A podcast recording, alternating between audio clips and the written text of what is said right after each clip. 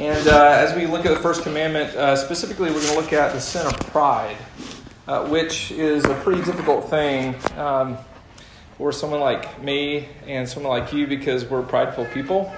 And I don't think that you will ever hear this from Charles or me or Dan or whoever is preaching, but we really try not to preach at you or to preach down to you, because we spend at least a week with these passages, and God shapes our hearts, and we have a long way to go in growing in Christ likeness. So that was true for me this week in thinking about pride.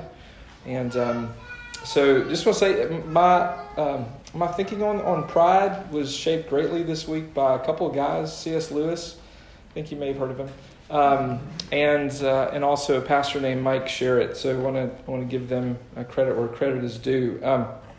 Before we dive into our passages and read them, I think all of you should be familiar with the comedy stylings of Brian Regan. He's pretty popular. If you're not, go look him up. He's a clean comic. But he's got this one bit about how he wishes in social settings that he was one of the 12 astronauts who walked on the moon, because how can you top that story? Right? He says, you can be at a party and there's a guy maybe in the corner who's drawing a lot of attention, who's a big shot, and he's talking about his summer, at his vacation home in the Mediterranean, and he caught a marlin off the back of one of his 6 yachts, going on and on and on, how much money he made this past year. And then you're over there at the chips and dip, just waiting for your turn to chime in. And he said, yeah, I heard you talking about driving your Lamborghini down the Autobahn at 185 miles an hour. That reminds me, they don't have speed limits on the moon.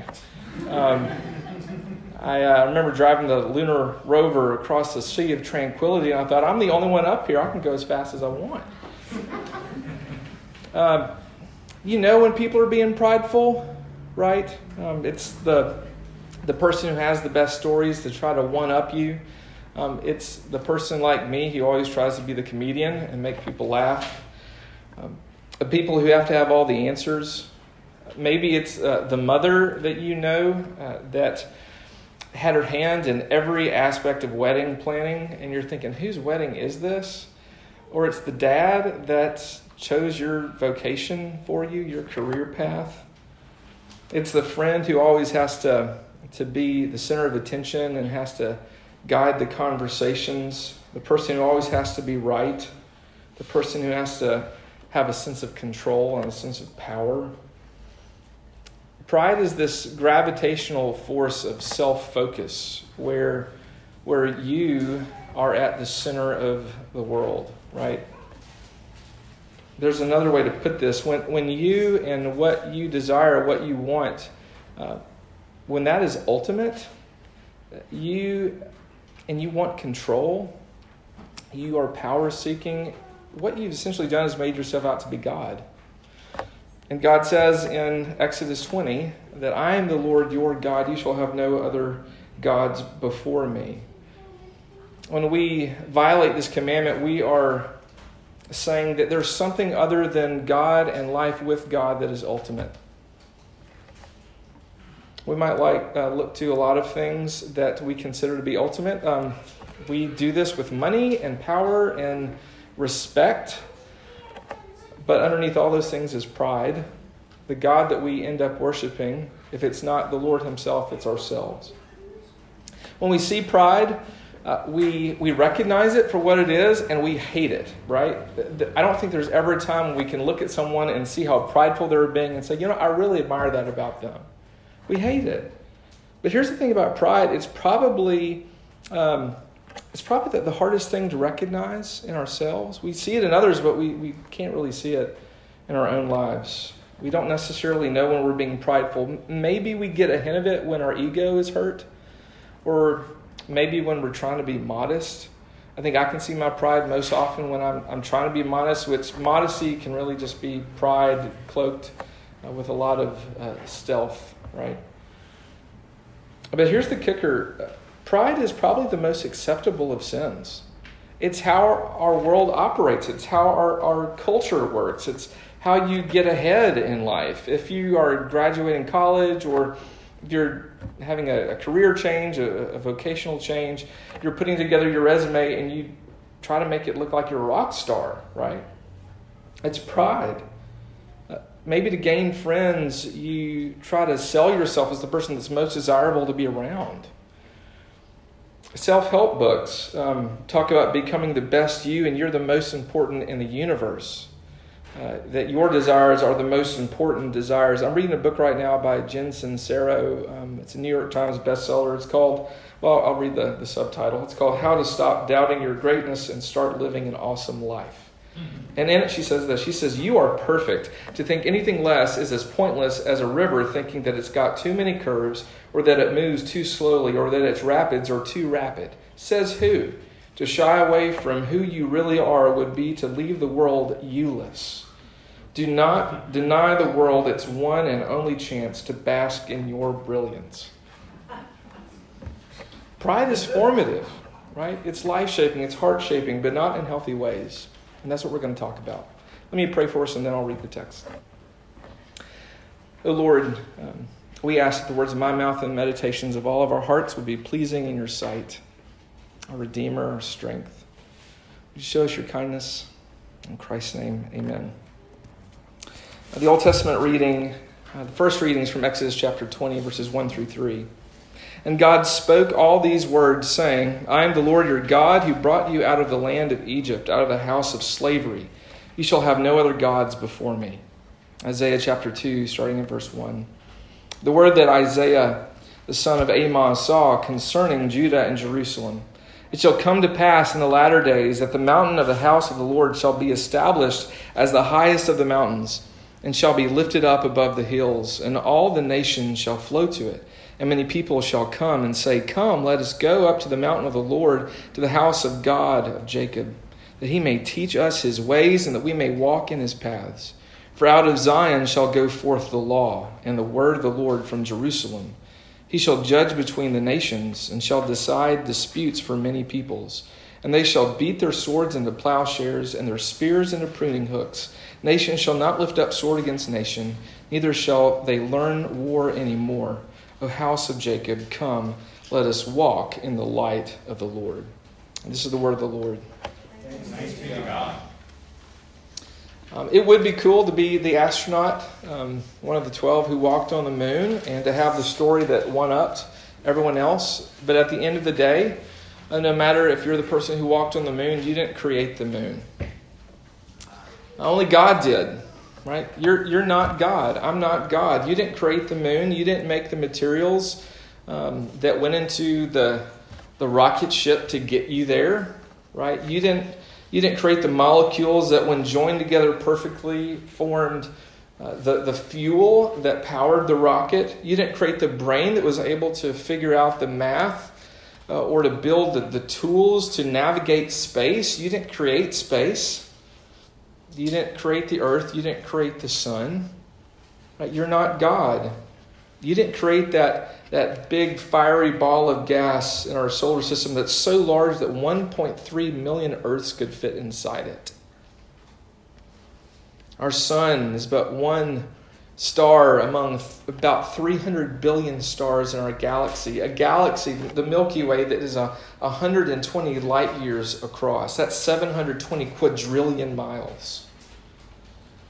It's one galaxy in an estimated 200 billion galaxies in the known universe. That equates to 1 septillion stars.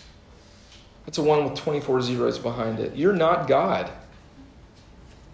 You didn't place the earth in a habitable zone, if I can say that word, in our solar system where we're not too far away, not too close to the sun, where we don't burn up and it's not too cold, where we can have liquid water. We're the only planet in the known universe to have liquid water, and we have life. We have life that's suitable for us. You didn't fill up the oceans with water.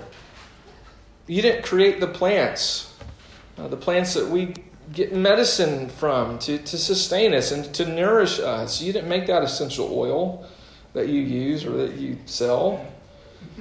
Right? Maybe you sell them. I don't know. You didn't make that vitamin. You didn't do anything. God did it. You're not God. God did it. And you're the beneficiary of his work that comes from his hand by his authority. You're dependent upon God for everything. He made our bodies. He created our lungs, and he created air and the ability for our lungs to take in oxygen so we can breathe and live. Even if you're not a Christian and you don't have faith in the God of the Bible, you still get the wonder of it all. In her book, Jen Sincero, she's not a professing Christian. I think she's an atheist, but she says, "It never ceases to amaze me, the precious time we spend chasing the squirrels around our brains, playing out our dramas, worrying about unwanted facial hair, seeking adoration, justifying our actions, complaining about slow internet connections, dissecting the lives of idiots, when we are sitting in the middle of a full-blown miracle that is happening right here, right now.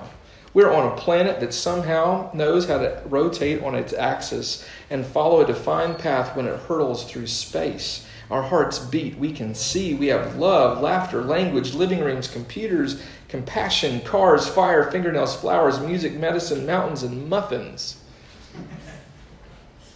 You're not God. That's what the Lord is saying in Exodus 20. You're not God. Let's just be clear. I am the Lord, your God. I'm the Lord, your God. I'm the one who brought you up out of the land of Egypt, out of the house of slavery. You were in slavery for 400 years. 400 years. You tried to rebel. It didn't happen. You called out for help. No nation could have come to your aid. You are slaves to the greatest superpower in the world. And then you pray, and I listen, and I come, and I deliver you. I redeem you. Did you do that? No, I did, because I am God, and I've come to your aid. We're not God. That's our first point. We're not God. But we want to be. We want to be God.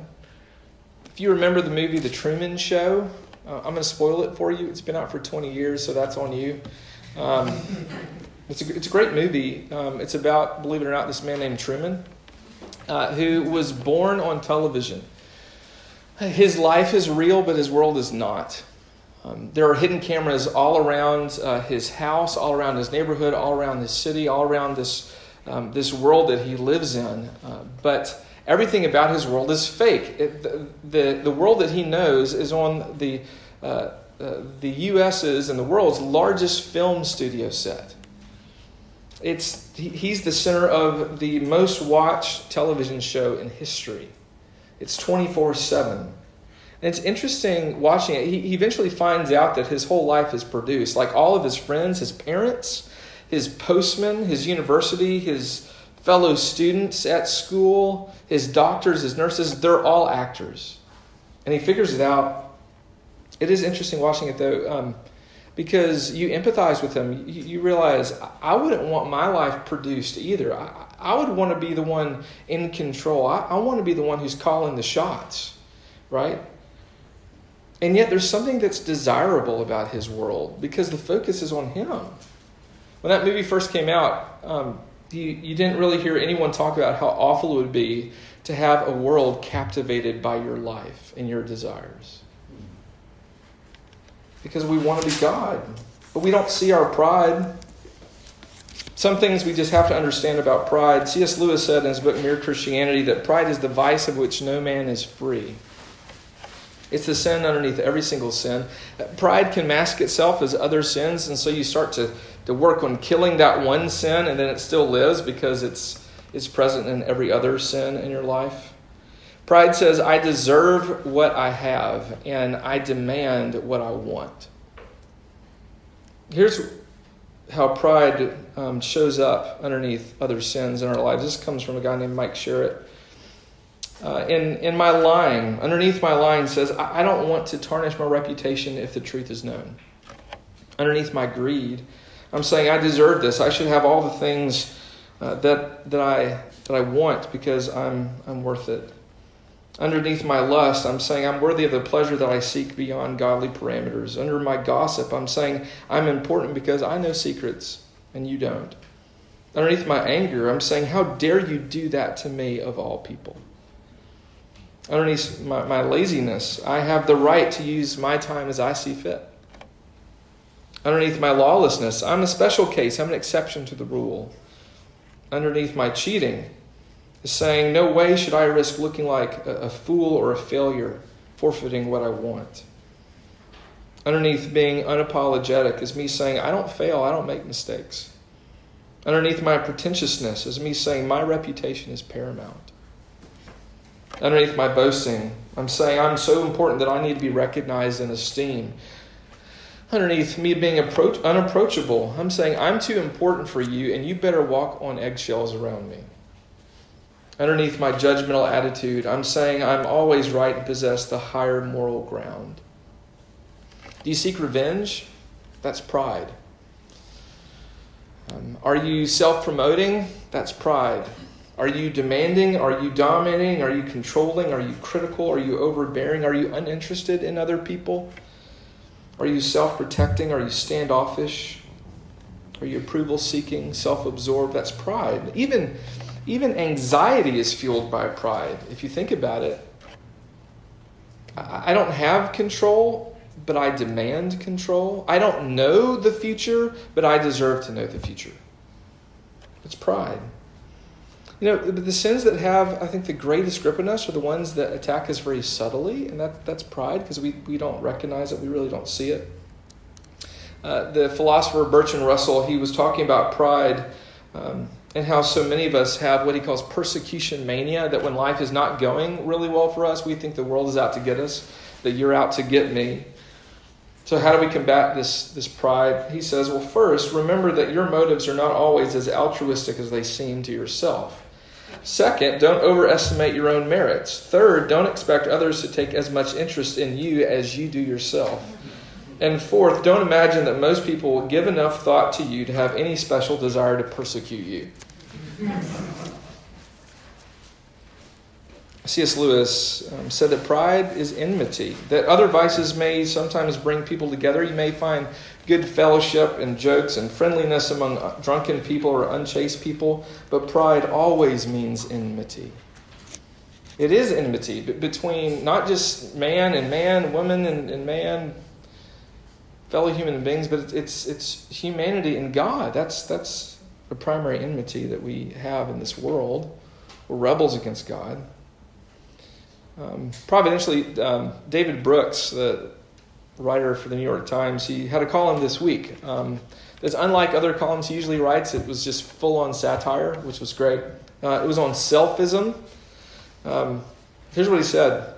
He said, whereas maybe once that people were rising to do a lot of extracurricular activities to try to feel morally superior to others, now it's a whole lot easier because now you can just focus on doing something that arouses that tingly feeling of meaningfulness inside you, like going to the farmer's market and buying a lot of organic groceries and saying, ooh, that makes me feel really good and morally superior. It's easy because you just have to highlight the emotions that you already have. He says there's a four-stage process to this. First is instead of extending yourself to love and serve others, now all you got to do is just feel indignant towards other people because you have a superior moral awareness than they do. Your indignation indicates your own goodness. Second, you want your superior voice to be heard, and now all you have to do is just wear a t-shirt that says that. Brooks says, the third thing you want to do is to tell your story. It wasn't easy to come up with the feelings as good as your feelings. You had to go through a lot. You want to inspire others by sharing about yourself. Sometimes the bravest thing you can do is to talk about yourself a lot. Sometimes you have to keep talking about yourself, even though other people selfishly keep interrupting and try to talk about themselves. You condemn the bad people. You have to log in to your digital echo chamber and tell other people that you're not going to stand for this or that, or at least at minimum select the appropriate emoji that tells people you're not going to stand for it. Pride divides. Right? It divides. Relational issues arise because of enmity. The division that we have in relationships because of anger. There's pride there. Wars are caused, right? Kings go to war, nations go to war because of their pride. But look at Isaiah 2. The Lord says there's coming a day when he will settle disputes. He will settle the conflicts. He will put an end to war by putting an end to what? He'll put an end to pride. That's what we see in those later verses that Melissa read for us earlier. He's going to put an end to it all. Jesus said himself that everyone who exalts himself will be humbled, and he who humbles himself will be exalted. Notice this juxtaposition of the humble and the prideful. The humble, as we see in Isaiah 2, verses 1 through 5, and then the prideful in the verses that follow, if you have a Bible. In verse 2, the Lord shall be lifted up. The Lord shall be exalted. He is glorious. But then in the following verses, what? The prideful, they shall be brought low. He is God, we are not. Verse 3, there's an invitation from the humble to the humble to go up to the mountain of the Lord. To what? To delight in him. And then the verses that follow, there is terror and judgment from the Lord that comes for the arrogant, the lofty, the prideful. We know from Mark chapter 5 that even the demons tremble before the Lord. They tremble before Jesus. In Exodus 19, right before the law is given, the mountain of Sinai trembles before the Lord. Look at, if you have a Bible, Exodus 19, verses 18 and 19. Now Mount Sinai was wrapped in smoke because the Lord had descended on it in fire. The smoke of it went up like the smoke of a kiln, and the whole mountain trembled greatly. And as the sound of the trumpet grew louder and louder, Moses spoke, and God answered him in thunder. He's God, we're not. Verse 3 of Isaiah 2, the humble want to learn from God, and they want to follow him. But what about the prideful? The prideful follow themselves. They follow what they've deemed to be good. Superstitions, pagan customs. They seek after treasures that are worthless. They worship other gods. They exalt themselves. What about the humble? If we have humble hearts, we are like those in Isaiah 2 that say, we want the Lord to teach us his ways, to teach us his law, that we would walk in his paths. When we say that, we're saying, God, we are not you. I'm not you. I don't want to be you. I don't want to be in control. I don't have life figured out. But we don't readily see that because pride comes in so subtly. We don't recognize it. You're not God, but you want to be. And in spite of all that, God still loves you. He still loves you. Look at Exodus again. I am the Lord your God. You shall have no other gods before me. These are the words that come from the lover of our souls. He loves us. He says, I'm the Lord your God. I'm the Lord your God. I am yours. You are mine. This is a theme that goes throughout the Old Testament and the New Testament. It says, I will be your God. You will be my people. This is intimate language. Right? The Lord has promised himself to us. He's vowed himself to us. It's a vow of a husband to his bride. Isaiah 54:5 says, for your maker is your husband, the Lord of hosts is his name, the Holy One of Israel is your Redeemer. God's deliverance of his people from slavery, from Egypt, that is the moment, the event of deliverance, the event of redemption in the Old Testament. But it points to a greater deliverance from the one named Jesus. He was called Jesus because he would deliver, he would save his people from their sins. And if you look at the New Testament, especially as you get to the book of Revelation, how does Scripture speak of Jesus in light of the price that he paid on the cross, sacrificing himself for our sins? How does it picture him? It pictures him as our husband, and we are his bride. The husband laid down his life for his bride. He laid down his life for us. Jesus is the Son of God. He had everything, right? He didn't come to us in pride. He came to us humbly. He humbled himself and left the glory of heaven, became a man just like us, who breathed the same airs that we do, and was tempted like we are, and he was born in this harsh socioeconomic climate, this harsh religious and political and even physical climate of Palestine a couple thousand years ago. He humbled himself even to the death of the cross. He let himself be put to death by people that he created. He is God, we are not. And he let those whom he created kill him.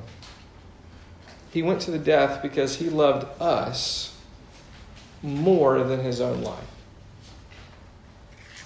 Our hope comes through Jesus' humility and humiliation. Pride is how the world operates. We know this. But the gospel invites us to look at our lives and look at the world through a different lens. Like, I know that pride is commonplace.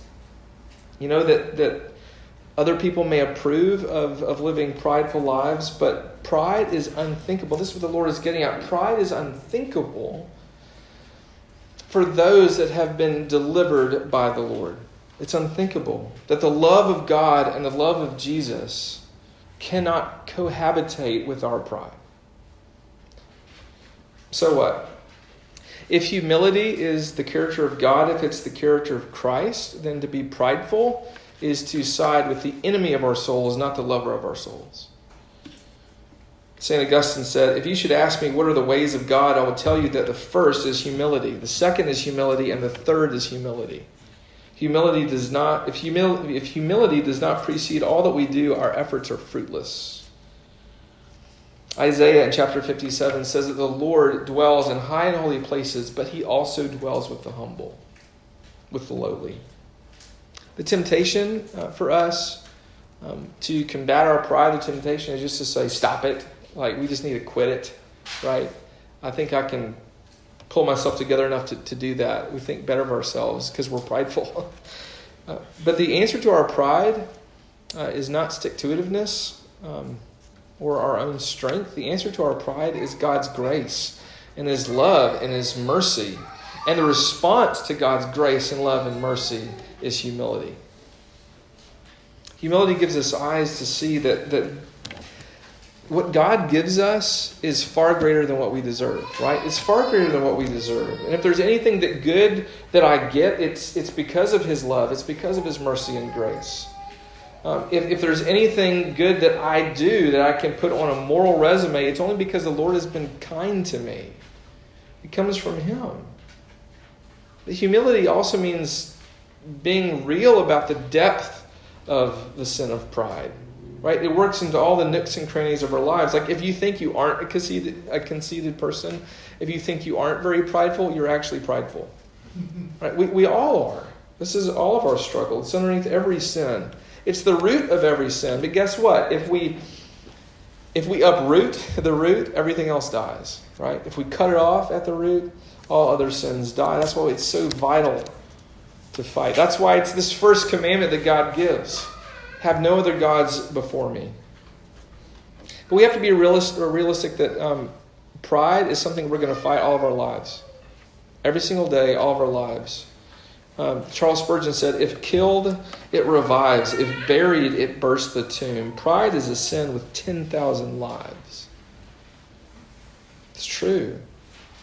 We want pride. When we see pride and the ugliness of pride, we want it to go away very quickly, right? We want that hurt to be dissipated. But there's a speed to growing in humility, and that speed is slow. I hate that. It's slow, though. Can God do anything and make us, 1,000 times more humble right now than we were, 5 minutes ago? Yes, he can do that, and we pray for that. But it's probably going to be a really slow process. It's probably not going to be a fast movement towards humility. We're just going to be inching towards humility. The battle with pride is a real fight. And we need each other for it. I need you. If we really want to battle pride, it means we have to open up ourselves to each other, that we have to invite others in to point out our flaws and also to rejoice in the victories and the growth that we see, because that's probably one of the best ways that we're going to gauge how we're growing in humility is by you telling me and me telling you. The fruit of humility that is going to show up in our lives is going to come through how we engage in conflict, with one another, the way that we listen, the way that we think and talk about success, the way we view success, the way that we spend money, the way that we communicate with our friends and our spouses, and the way we pursue intimacy with God, how quick we are to accept blame, accept faults, how quick we are to serve the poor and disadvantaged people groups, how quick we are to welcome the stranger and how open we are to do that, how quick we are to exalt others and not ourselves. But there's a trap, there's a caution that I just have to say, and that's that, we might be doing all these things, and by God's grace, I hope we are doing these things and growing in humility. But here's the trap, is getting down the road and seeing growth and saying, man, I'm really growing, especially compared to all those other people. Again, it's pride. This is a daily battle, and we need each other for it. Let me just say this. Pride can manifest itself in thinking too much of what other people think about us at one extreme, and thinking too little about what others think about us. Like, what they say doesn't really matter to me. If we live at either extreme, we can end up criticizing others to compensate for our insecurities. We can defend ourselves because we feel like we always have to be right, always have to be in control. So we manipulate others. We can fake peace just to avoid conflict.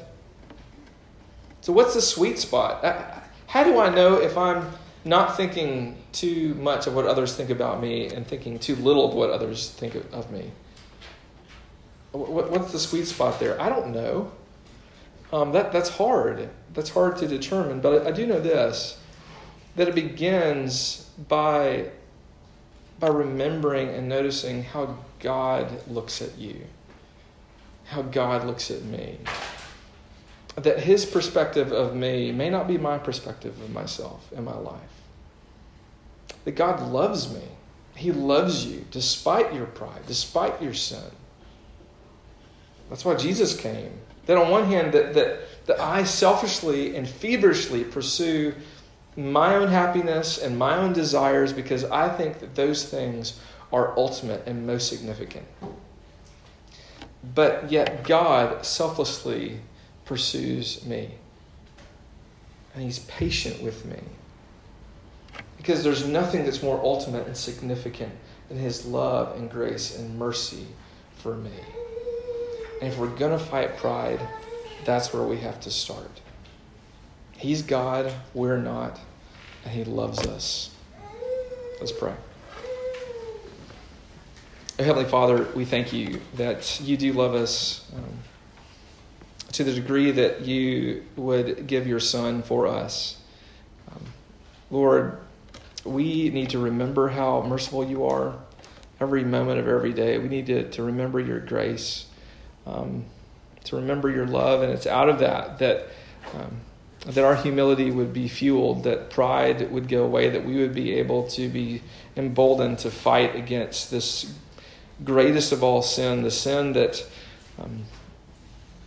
that caused the world to enter into a state of brokenness.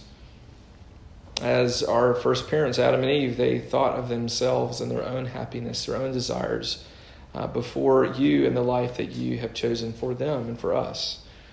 Lord, we pray that you would work your spirit within our hearts to create new repentance and obedience, where we would follow you into a life of deeper humility, and that would bear fruit in our lives so that others may taste and see that you are good. We pray this for Christ's sake. Amen.